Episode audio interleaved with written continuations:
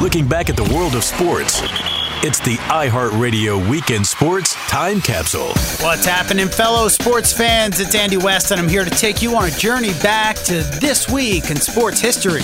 We'll start off in 1939 in the Stanley Cup Finals at Boston Garden. The Bruins beat the Toronto Maple Leafs 3 1 for a 4 1 series win. It's the first best of seven Stanley Cup Final series. Play ball! This week in 1947, Jackie Robinson debuts for the Brooklyn Dodgers, breaking baseball's color barrier. This week in 1954, Sam Snead edges Ben Hogan by one stroke in a playoff round to win his third Masters.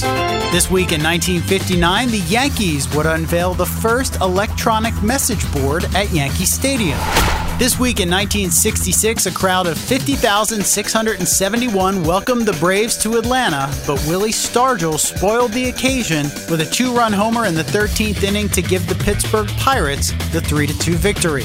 This week in 1976, Mike Schmidt of the Philadelphia Phillies hits four consecutive home runs against the Chicago Cubs. Schmidt was only the fourth player in the history of Major League Baseball to accomplish this feat. And this week in 1987, Michael Jordan becomes the second NBA player in history to score 3,000 points in a season.